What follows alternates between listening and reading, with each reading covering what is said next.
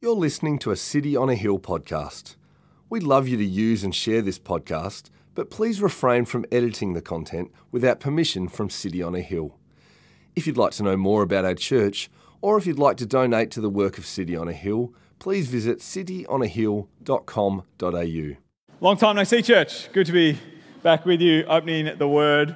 And uh, today is, is a dangerous Sunday because it is a standalone Sunday where I'm, I'm unchained from the sermon series that we usually find ourselves in. Uh, and that is dangerous because we could go anywhere today.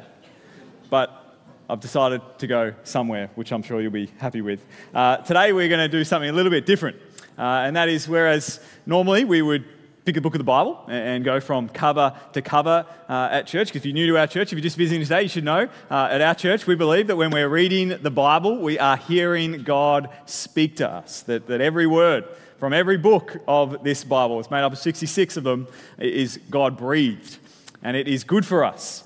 And the Bible is living and active, that even though it was written uh, at least 2,000, you know, some of them 2,000 years ago, but even uh, up to 3,300 years ago, that they're still speaking to us in our own situation in the 21st century in Melbourne today. And so normally we would go through books of the Bible, but today we are wedged between two different series. And so we're going to today talk about church planting. While I'm talking about church planting, really, for you, what I'm talking about is what I think you should give your life to, and what I think the, the purpose of your life is, what I think the, the God ordained mission for each one of us that we have. And so I'm not just talking about something out there or something for church pastors to do, but something that you, someone before God, is called to do even in your life today. So I want to convince you this morning that church planting is the main thing that we should be doing as a church. And that therefore, God's mission through church planting is the main thing that you yourself should be giving your life to as an individual, as a family, and of course, together as a church. And so I hope I've been very clear there. I have a wonderful plan for your life. Uh, and, I'm, I'm, I'm here to convince you about that wonderful plan this morning.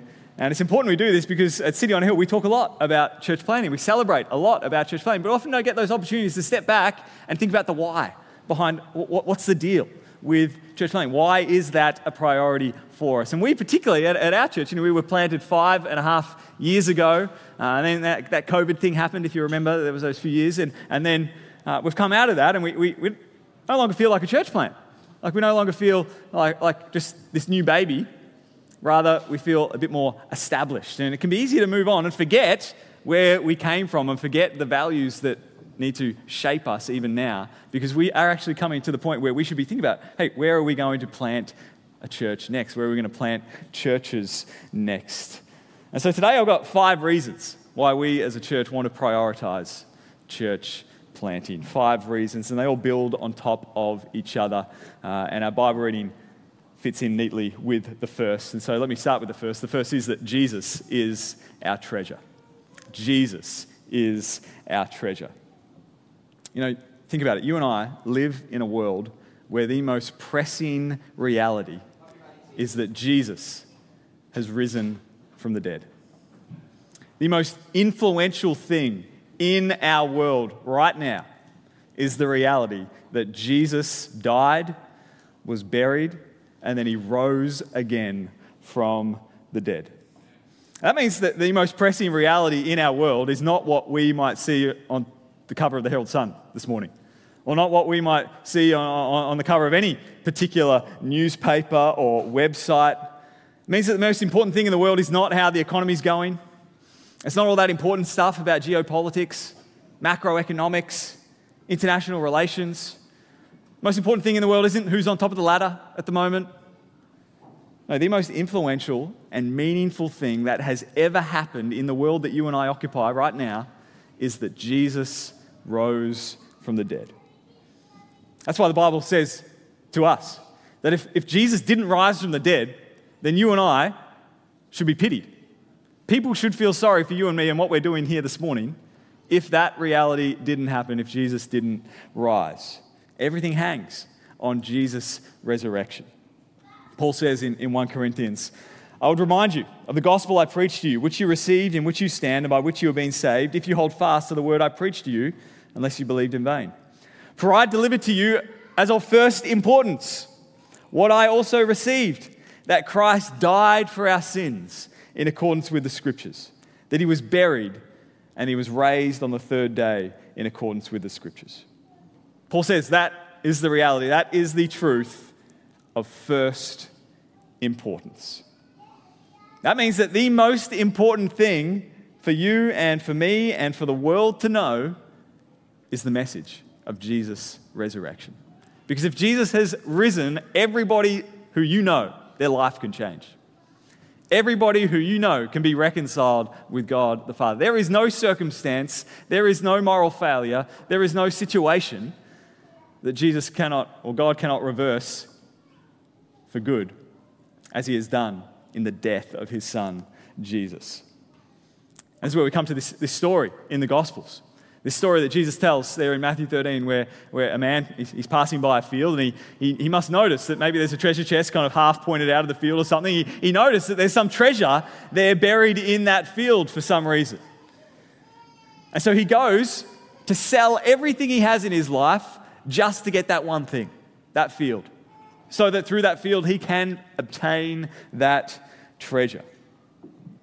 And it's fitting that if we were to read on in that passage, you know, immediately after telling this series of parables, of which this treasure one is, is one of them, Matthew, the, the biographer here, the, the, the, one who brought together some, some eyewitness testimony about Jesus in his life, puts another episode in Jesus' life where he, he's coming to his hometown. And Jesus walks into his hometown, but Matthew specifically points out for us that his hometown, people who knew him, his, his neighbors, they rejected him. And Jesus, therefore, moved on very quickly from that hometown because of their unbelief. And so Matthew puts those two together because he wants to tell us something. He wants us to see something. He wants us to tell that, say, show us that, that Jesus isn't talking about some random guy. Jesus is talking about himself, that it's even his hometown have rejected him as the treasure of their life. And so we live in a world where there is good news of great joy available for all people. Everyone in this room and everybody connected to those of us in this room, everybody in the world. That good news of great joy is that you and I can be reconciled to God by faith in Jesus. We can receive eternal life when we come to see Jesus as the treasure, the one thing that we're going to give our lives for. Now, if we step back from the busyness of our lives, the distractions of our, our other priorities, I mean, it's almost too good to be true, this reality. You can kind of understand why some people think that we've made this up. This is an incredible reality that you and I get to be reconciled with the God who knit us together in our mother's womb, who made us in his image. We get to know him and live with him in our lives. This is an incredible good news. And that even though we have all sinned against him and rejected him and tried to pave our own way and, and craft our own life apart from him.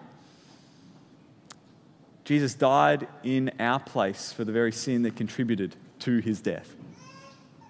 And then Jesus rose again so that we might be free, we might be forgiven, we might no longer have to own our own guilt and shame because Jesus took it upon himself. And Lord, we, we get all that purely by responding to Jesus as the treasure of our lives. Making Jesus the, the treasure of our lives. And you can't make that message up. It's unbelievable. It's, it's, it's too good to be true. We, we, we need God's help to believe that. It is so good and such good news. And what that story also tells us is that if, if we've encountered Jesus as the treasure of our life, and we saw this recently in our series in, in 2 Corinthians. If we've encountered Jesus as the main thing, the priority, the treasure in our life, then just like that man who sold all that he had to buy that field, everything in our lives is going to be shaped around what's at the center of it. Everything in our lives is going to be shaped around the most pressing reality in our life that Jesus has risen again. And so when we find Jesus as our treasure, our priorities change, the direction of our lives change, our character changes, our relationships change, our, our sexuality even is shaped around Him. Our purpose, our mission now aligns with Christ's mission. And so this should fuel church planting because you and I now have the treasure. You and I have found the treasure. I remember a few years ago, uh, one of our church planters as part of City on Hill, Andrew Grills, who now leads City on Hill Geelong, uh, he went to the US for a church planting conference and then he didn't come back. And the reason he didn't come back was that in 2010, uh, it was announced by an 80 year old art dealer named Forrest Fenn that he had hidden 10 kilograms of gold nuggets, uh, 19th century coins, rare jewels, and more inside a, a small bronze treasure chest, and he had hidden it somewhere in the United States. And he had also written this cryptic poem to try to help the would be treasure hunters discern and try to work out where in the United States this treasure was buried. And so Grillsy is an outdoorsman, uh, and more than that, he's a human being. Uh, and so he, he, he heard about this story. And then he realized, hey, I'm in the United States. And so he rang back home to his wife and somehow amazingly got the permission to stay in the United States and go on a treasure hunt to find this treasure. Because he thought that he'd cracked the code. He thought that he'd, he'd, he'd solved the riddle, solved the poem. And so his eyes widened at the thought of this, this more than $2 million worth of gold in this treasure. Unfortunately, there were thousands of others whose eyes widened as well. And so, more recently in 2020, Grillsy didn't find the treasure. Uh, another person found the treasure, apparently a, a, medical student named Jack. And he spoke about the attempts that he went to, this guy, uh, to find that treasure, that he, he apparently had solved the riddle, and then he spent two years trying to work out in this specific place that the poem pointed to where exactly the treasure was. He spent 25 full days on his hands and knees trying to work out and, and, and, dig to find the treasure in a very specific place. And he said after he found it, this treasure hunt was the most frustrating experience of my life. There were a few times when I, exhausted, covered in scratches and bites and sweat and pine pitch, and nearing the end of my day's water supply, sat down on a down tree and just cried alone in the woods in sheer frustration. Now, people dream about what they would do if they were to find treasure. And people go to massive lengths to try to find that treasure. And guess what? You've got it. In Jesus, you have the treasure. You and me have found, or perhaps more accurately, been found by, a treasure more valuable than any kind of inflation, rust, or robbery vulnerable treasure that our world might pursue. We have the greatest treasure that lasts forever and cannot be taken from us. And sometimes when it comes to financial treasure, we sit back and think, oh, imagine what we would do if we found $2 million. Imagine what we would do if we won the lottery. I'd do this, I'd do this, I'd do that. If we sit back and think, imagine what we would do if we found eternal, lasting treasure, you know what the answer is to imagine what we do? We'd go and plant churches because we want the world to have the treasure. We want the world to know what we know. We want the world to experience Jesus for themselves. And so we would plant churches because the world needs to know Jesus. We'd plant churches because that is the way that the world is going to know Jesus, because Jesus is the treasure. That's the first reason. Jesus is the treasure. Number two, it's fitting that because he's the treasure, then, that building his church is the main thing that God is doing in the world right now. Building his church is the main thing that God is doing in the world right now. I mentioned it before that the entire Bible is a story, cover to cover, of God building his church, raising a people, gathering together a family. And we know that that starts in the garden with our first parents, Adam and Eve, but we also know that that didn't go so well. They sin, they deceive, they disobey the Lord. And yet, just three chapters in, Genesis 3:15, God commits, he, he promises, hey, I'm going to right this wrong that you have caused. He promises that he's going to send a seed, that someone in the midst of the family is going to come and be a snake crusher and free his people. In Genesis 12, we find out that that seed is going to come through a family, Abraham's family. And so he chooses Abraham And even though Abraham can't have children, him and his wife are far too old, miraculously, Isaac comes along. And then from Isaac, there's Jacob. And then from Jacob, he has 12 sons, and those sons become the 12 tribes of Israel. And so the sons become families, the families become clans, the clans become tribes, the tribes become a nation. God is building a people there in the story of the Old Testament. But we know that they don't really fulfill their calling. Their calling is to be a light to the nations. And yet we know the Old Testament tells us there was sin, there was compromise, there was syncretism, there was idolatry. And so God's people are judged and they're exiled, sent away. And then we looked at it last year in Ezra and Nehemiah. They, they then are called out. After a period of exile, they, they return to the city that God has for them to rebuild, to regather, to reset themselves upon God and His Word. And so the mission starts again. God starts gathering people again there in the Old Testament. And so, if we were to sum up the story of the Old Testament, it's the story of, of God building His church, of God, of God gathering His people. But then at the end of the Old Testament, there's this period of silence until good news of great joy for all people comes that Jesus Himself, God, takes on flesh and enters in the treasure arrives in the world. And if we look at Jesus' life, it mimics a lot of what the story of the Old Testament is because Jesus starts to call people out. He starts to, starts to gather people. He calls fishermen to come and be apostles for him. He calls tax collectors to be his disciples, former Pharisees.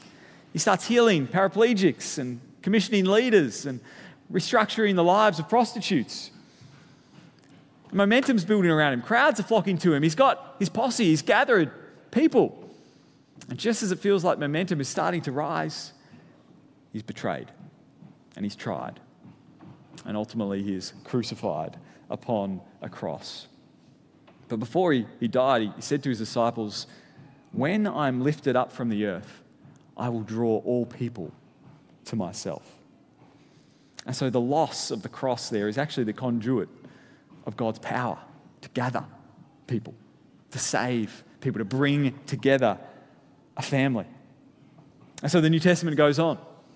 And we see that God continues through the ministry of the apostles, just like Jesus, to gather people Jerusalem, Judea, Samaria, and to the ends of the earth. And so, just like the Old, the New Testament is a story of God building his church, God gathering people together.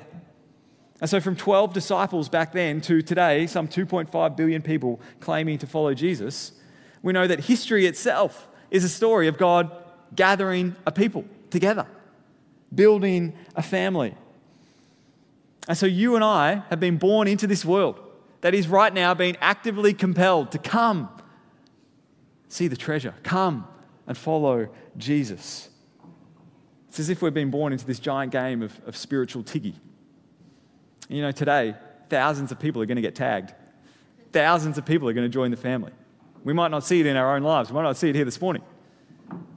But around the world today, thousands of people are going to repent and bow the knee to Jesus. Because God, right now, is building his church. God, right now, is gathering people to himself. And so, the main thing that is happening in the world right now gets no airtime on the nightly news. It doesn't make the paper. It is the quiet, continual, and unrelenting mission of God in the world to gather people to himself. Just like in the beginning. It happens because God said it would happen. God makes promises, and then those promises are fulfilled. I will build my church, and the gates of hell will not prevail against it, Jesus said. God is building his church in the world right now. Now, there is no more basic takeaway if you were to read the whole story of the scriptures from cover to cover, that the main thing God is doing in the world right now is gathering a people, is building his church. And so you could say that, that God is the, the prototypical church planter, that he is right now gathering his core team. His church is just the capital C church, that he is gathering together around the treasure that is Jesus. And we also get a glimpse of the future there in the New Testament that actually he's going to keep doing it until he's got people of every tribe, of every tongue, of every nation gathered around his throne.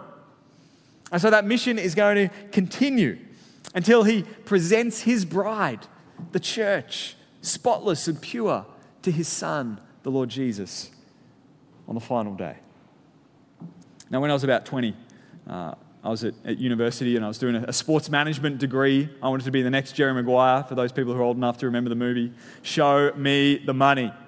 I wanted to be in the know with the, the, the, sporting stars and the sporting world of the day. Uh, and I started to, as I kind of went through that course, you know, see that, hey, this is a little bit of a fickle, fickle vision for the rest of my life. And so, like a lot of uni students at that time, you got that ex- existential crisis of, of what should I do with my life? What, what, and I was a Christian, what does God want me to do with my life? Maybe you're asking yourself, that right now. We don't have to be confined to, to university age to be asking ourselves that. It's a big question. But if Jesus is your treasure, the answer to that question is well, it may look different for all of us, actually, in essence, the same for each one of us. Because the answer to that question is the same answer that Jesus gave when, as, as a boy, he was found by his parents. And they asked him, What are you doing? And he said, I must be about my father's business. What should you do with your life? What should you give your life to? What does God want you to give your life to? The same thing that He's doing right now building His church. Building His church. We should be involved in building God's church. Jesus is the treasure. Building His church is the main thing that God is doing in the world right now. Number three, Jesus explicitly called us into church planting. You know, we don't need to read between the lines uh, of, of, kind of what the story of Scripture kind of implies for us that we should be about. Jesus told us what we should be about. There in Matthew 28, before he left, he had his disciples with him, and he said to them, All authority in heaven and on earth has been given to me. Go therefore and make disciples of all nations, baptizing them in the name of the Father and of the Son and of the Holy Spirit teaching them to observe all that I have commanded you. And behold, I am with you always to the end of the age. Now, notice what Jesus doesn't say. He doesn't say, Go therefore into all the world and get decisions from all nations. You know, getting people to decide for Christ is, is an awesome thing. It is a good thing. But if it was the main thing, then we wouldn't be gathered right now. We'd be out street preaching. We wouldn't be, we wouldn't be gathering together right now. We, would be itinerant evangelists traveling around trying to just tell as many people as possible and get them to decide and then move on. Notice Jesus also doesn't say, go into all the world and heal everybody from all nations. Now, of course, it's, it's a great, gracious thing to see people healed, whether by medicine or miracle. But if that was the main thing, then we would want to be planning in hospitals and not churches. Instead, Jesus says, Go therefore and make disciples. And he doesn't leave the definition of disciple up to us. He tells us what it should include baptizing and teaching. And we know that baptism is that rite of passage into the family of God, into the gathered people. Teaching and observation or obedience can only happen in the context of a community of people who together are committed to following the commands of Jesus, to obeying Jesus together. We can't follow the one another's or obey the one another's without being with one another. And so, therefore, the make disciples call of Jesus here in the Great Commission is a call to evangelize people, but then also shepherd them in the context of an ongoing community of people, all trying to follow Jesus together. That is, it's the work of church planting. To obey the Great Commission requires us making ecosystems in which people are baptized and taught, where we can observe all that Jesus has commanded us together. And so it requires church planting. Fourthly, the apostles followed Jesus into church planting. Now, if we had any questions at all about what did Jesus mean in the Great Commission, one of the obvious answers to how we could find out what he meant was to look at the lives of the original audience and what they went and then did. And when we look at the lives of the disciples who were there on the mountain, hearing Jesus tell them, Go therefore and make disciples of all nations, we see that they went and planted churches. Thankfully, we have the book in the Bible called the Book of Acts, more formally known as the Acts of the Apostles. It literally says this is what the apostles went and did. And so we have all that they did in response to the commands of Jesus. Jesus told them, You will be my witnesses in Jerusalem, Judea, Samaria, and the ends of the earth. And so essentially, there, Jesus is telling them that, hey, you're going to have to move house. You're going to have to head out from here because more people need to know about me. You're going to have to go to new cities and new places, take the treasure that now sits at the center of your lives, and gather new people that they might also experience the treasure themselves. And so in the book of Acts, we see that the church spread out. And sometimes it spreads a little bit too slowly, and so God lets persecution come in, in Acts chapter 9. And so that kind of the Christians flee Jerusalem, running for their lives, but also running with the treasure to take to other parts of the world. And that continues to go on, and we get to Acts chapter 19, where we hear about the Apostle Paul. And he's housed up in Ephesus. He stays in Ephesus for three years, and there he, send, uh, he writes a lot of his letters. But as we're told that he, he went like very often teaching uh, in the synagogue and then teaching the disciples who were gathered from his preaching together into the church there. And we're told in, in Acts chapter 19 that while Paul remained in Ephesus preaching and teaching for three years, that while he was there, all the residents of Asia heard the word of the Lord, both Jews and Greeks. And so, if Paul stayed in the same place for three years, how did all the residents of Asia hear the word of the Lord? It's because Paul stayed there, but he sent out people to go and plant churches to all of Asia so that others could hear the word of the Lord. And so the gospel went out, and this new message went to new cities and therefore gathered new communities of new Christians. And we know that that involved church planting because we have the whole rest of the New Testament. And what is the rest of the New Testament? It's letters to church plants. The New Testament is made up of letters written to church plants. We just looked at one of them for 12 weeks. The second letter written to the church plant in Corinth. And so we only have the New Testament because of church planting Romans and Galatians and Ephesians and Philippians and Colossians and Thessalonians and the Corinthians. And so, what the disciples did after hearing the Great Commission is they went and planted these churches in all these places throughout the Roman Empire. It's been said before that, that church planting is the most effective evangelistic strategy under heaven.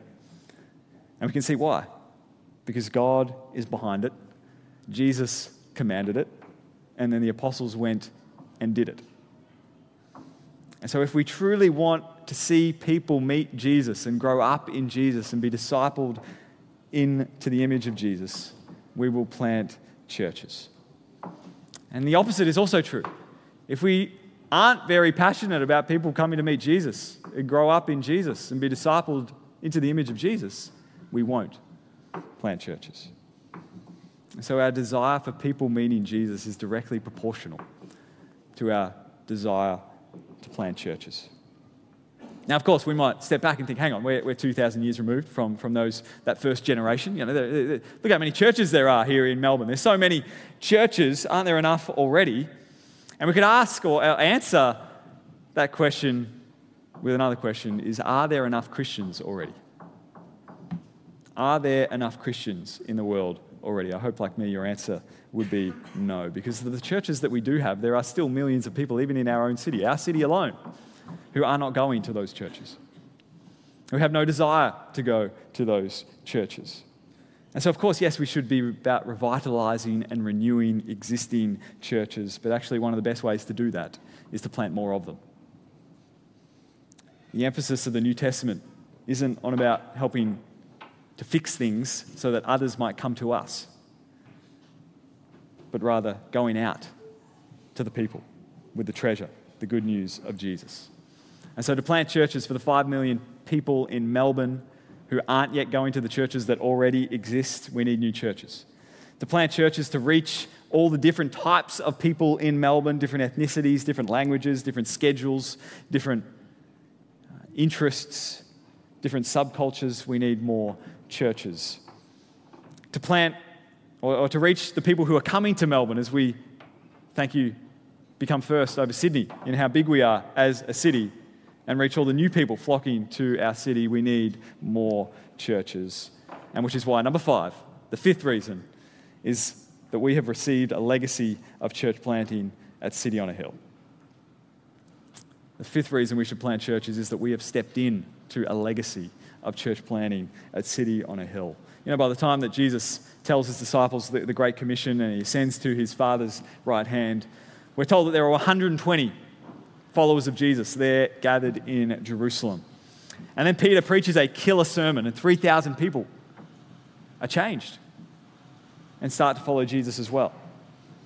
And then from Jerusalem, the, the gospel spreads out, and Stephen in Acts 9 becomes the first martyr for the faith. And churches are planted in Antioch, which is in, in Turkey, in Thessalonica, which is in Macedonia, in Corinth, which is in Greece. And for centuries, Christians continue to pass the baton on to people in new places and new parts of the world. And so history can tell us a little bit about the spread of that good news, the spread of the treasure. By AD 80, Christianity had spread to France and Tunisia. 20 years after that, the first Christians were reported in Algeria and Sri Lanka. By AD 150, the gospel reaches Portugal and Morocco. In Austria by 174, and then Switzerland and Belgium. By AD 350, there's 32 million Christians in the Roman Empire. By AD 432, St. Patrick heads to Ireland to preach the gospel to them. Hundred years later, the first missionary team heads to England and they baptized 10,000 people in the first year. By AD 635, first Christian missionaries reached China. In 740, Irish monks took the gospel to Iceland. In 900, missionaries took it to Norway. In 1200, the Bible was now available in 22 languages. In 1491, missionaries arrived in the African Congo. In 1498, Kenya had its first baptisms. In 1550, or between 1555 and 1562, there were 2,000 churches planted in France alone. And in that time, Protestants took the gospel to Brazil. In 1640, Jesuit missionaries reached the Caribbean. After 200 years of settlement, there was a, a, great awakening in America led by people like George Whitefield and, and Jonathan Edwards, who themselves started praying for what they heard of as this, this land down under. And then those prayers were answered, where, along with a lot of other things, Reverend Richard Johnson brought the gospel on the first fleet in 1788. In the early 19th century, the first Indigenous preacher, Thomas Bennelong, was converted, baptized, and set about reaching his own people. In 1835, businessmen from Launceston named Fawkner and Batman led the first church service. Batman led the first church service in Melbourne. The first clergyman appointed in Victoria was a Reverend Grills, who was a descendant of Andrew Grills, who I mentioned before. He baptized 55 men and women in his first year. In 1839, the foundation stone of the St. James Old Cathedral, at that time probably known as the St. James New Cathedral in West Melbourne, was laid uh, and then opened for services.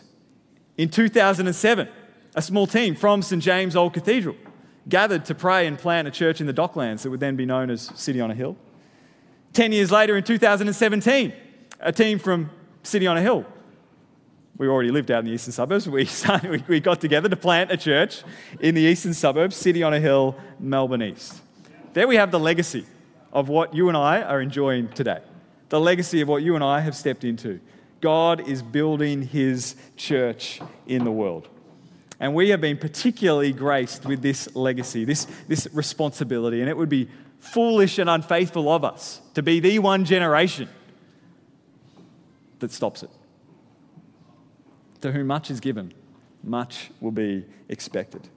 And so we don't, be that, we don't want to be that generation where the history from now, you know, 100 years from now, there'll be someone preaching a sermon, tracing back that. And it's like, and then kind of 23 years into the 21st century, there was just quiet, just, just silence. Just nothing seemed to happen. It all kind of dried up there in, in Melbourne's eastern suburbs. No. You know, you could insert every local church that you and I know. Because every local church that you and I know was once a church plant and therefore actually does have the legacy of church planting. But what tends to happen is that as we get established and we start to think instead of in, in maintenance terms instead of mission, because buildings need repair and budgets need to be worked and policies need tweaking. And so, churches, as we grow up, start to get needy and turn in on ourselves. But God forbid we be the ones whom this legacy stops with here in the 21st century. We need to be about church planting Let me finish with a story just to make church planting local. Uh, I've got a picture on the screen, uh, a picture of a baptism. Uh, this young man is Rob. Uh, Rob, who's getting baptized, uh, you might see him around, he's, he's part of our church. Uh, but, but Rob's story is one that, that really typifies what we need to be about and why we plant churches. Because Rob was raised in the eastern suburbs, very educated, his family wasn't Christian at all. Uh, and he was a very successful man, and, and you could talk to him about this uh, one Sunday when you see him, uh, who after high school and after university, everything he says seemed to be working for him. He was uh, making a lot of money, he was doing well, he was successful in, in, in, the world's terms. But even as he experienced that success, something was gnawing at him that never quite settled, that he was wrestling. There must be more to life than this. And so he started asking the big questions of life, and naturally, where do young people go when we start asking the big question? We go to YouTube or Google. And so he went to YouTube and started watching things that started to then center around the Bible and the existence of God. And uh, Rob remembered an episode from his high school days uh, where he thought of the one Christian that he had heard of because his math teacher back at high school uh, was in one uh, moment engaged in a bit of a debate with uh, some kids who were kind of uh, scoffing at Christianity. And his maths teacher stood up and said, No, actually, I, am I'm, I'm a Christian. And so Rob reached out to his high school maths teacher and said, Hey, you know, I've got these questions. I, I, I want to uh, start going to church. Do you know a church that I could go to? And so he found his former maths teacher, Mr. Humberstone, on Facebook. Uh, and Bryn said, Yeah, you should come to my church, City on a Hill in Melbourne's East. You know, we met at Phoenix Park Community Centre. You should, you should come. And so Robert came along, and Robert became a Christian. And now Robert uh, wants others to experience the treasure that he himself experienced. And so this picture here, uh, why I love it, is that this picture is the work of church planting. One Christian living his life faithfully and yet silently, or you know, going about his business, and yet living for Jesus. And then inviting, when he has the opportunity, connections into God's family the church. And then the church receiving and discipling these new Christians, and the circle of eternal life continues. You know, there are millions of Roberts in our city right now. There are millions of Roberts in our country right now. Millions of people curious. Research tells us 33% of non Christian Australians would say yes if invited along to church. The reality is, we don't have the churches to invite them to. If they all say, said yes, we don't have the churches to cater for all the yeses we would get if we invited people to church. And so statistics tell us that new churches welcome more new people.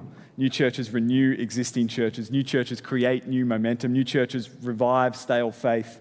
And new churches see more Roberts join the church and experience Jesus as the treasure. We need to be about church planting because Jesus is the treasure. Building his church is the main thing that God is doing in the world right now. Jesus explicitly calls us into church planting. The apostles followed him into church planting, and you and I have now got the baton in our hands to step into the legacy of church planting. And so you don't need the, the clouds to part uh, and the voice of God to beam down from heaven to tell you what you should give your life to. He might be doing it through this talk. You should be about church planting. Now, that might look slightly different, as I said, for each one of us. If you are contributing to our church, we need healthy churches to multiply. And so, if you're contributing to our church, praise God, you're in the work of church planting. Some of you should be thinking about planting a gospel community in your living room. Because that's where church planting starts, as people are gathered around God's word. And so that should be the calling upon you. We need a healthy church so that we can multiply. Some of you have the gift of making money, and it's a God given gift that you should see as given to you so that you might invest in what God is about, building His church. Some of you should think about being church planters, and others of you should think about badgering others in your lives who you know should be church planters. Because we need more leaders. Jesus says the one barrier to revival, the harvest is plentiful, the laborers are few. We need more laborers. Some of you should be chomping at the bit and badgering me about when can I join a core team to plant a church. Do you know any core team? Do you know any church plants happening that we can help the gospel get out there? We're all going to play slightly different roles, but we should be convicted that we should be about our Father's business, investing, contributing, and enjoying the gift of being involved in God's work in the world through church planting. God is doing something profound. God is doing something beautiful. He's done it in your life, but He doesn't want it to stop with you. He wants us now to be about church planting. Let's pray. Heavenly Father, we thank you for your work in the world. And we praise you for the privilege of having caught us up in what you're doing in the world. Lord, you could, you could be doing this apart from us. You could be doing this while we are blinded to what you're doing, and yet you've helped us see Jesus be the, as the treasure, and you've helped us call us up as he called his disciples to go and make disciples of all nations to go and, and plant communities, gather Christians together that we might praise you and praise you in a such a way that people might see our good works and give praise to our Father in heaven. And so, Lord, fulfill your work through us, we pray. Fill us with your Holy Spirit. Apart from you, we can do nothing. Apart from you, the legacy stops with us. And so, please don't let that happen, but use us for your mission. Lord, around the water cooler at work, in the small talk with friends and family. Lord, we pray that you might use whatever you can to help us be people who shine for Jesus in our daily lives. Lord, help us be visible Christians going about our lives so that we might multiply that faith into our world. And that being multiplied, we might see Christians gather and churches multiplied as well. And so be with us, bless us, and we want to praise you for the cosmic plan that you have in bringing all things to yourself.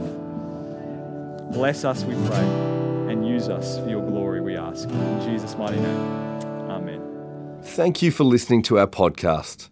If you'd like to know more about our church, or if you'd like to donate to the work of City on a Hill, please visit cityonahill.com.au.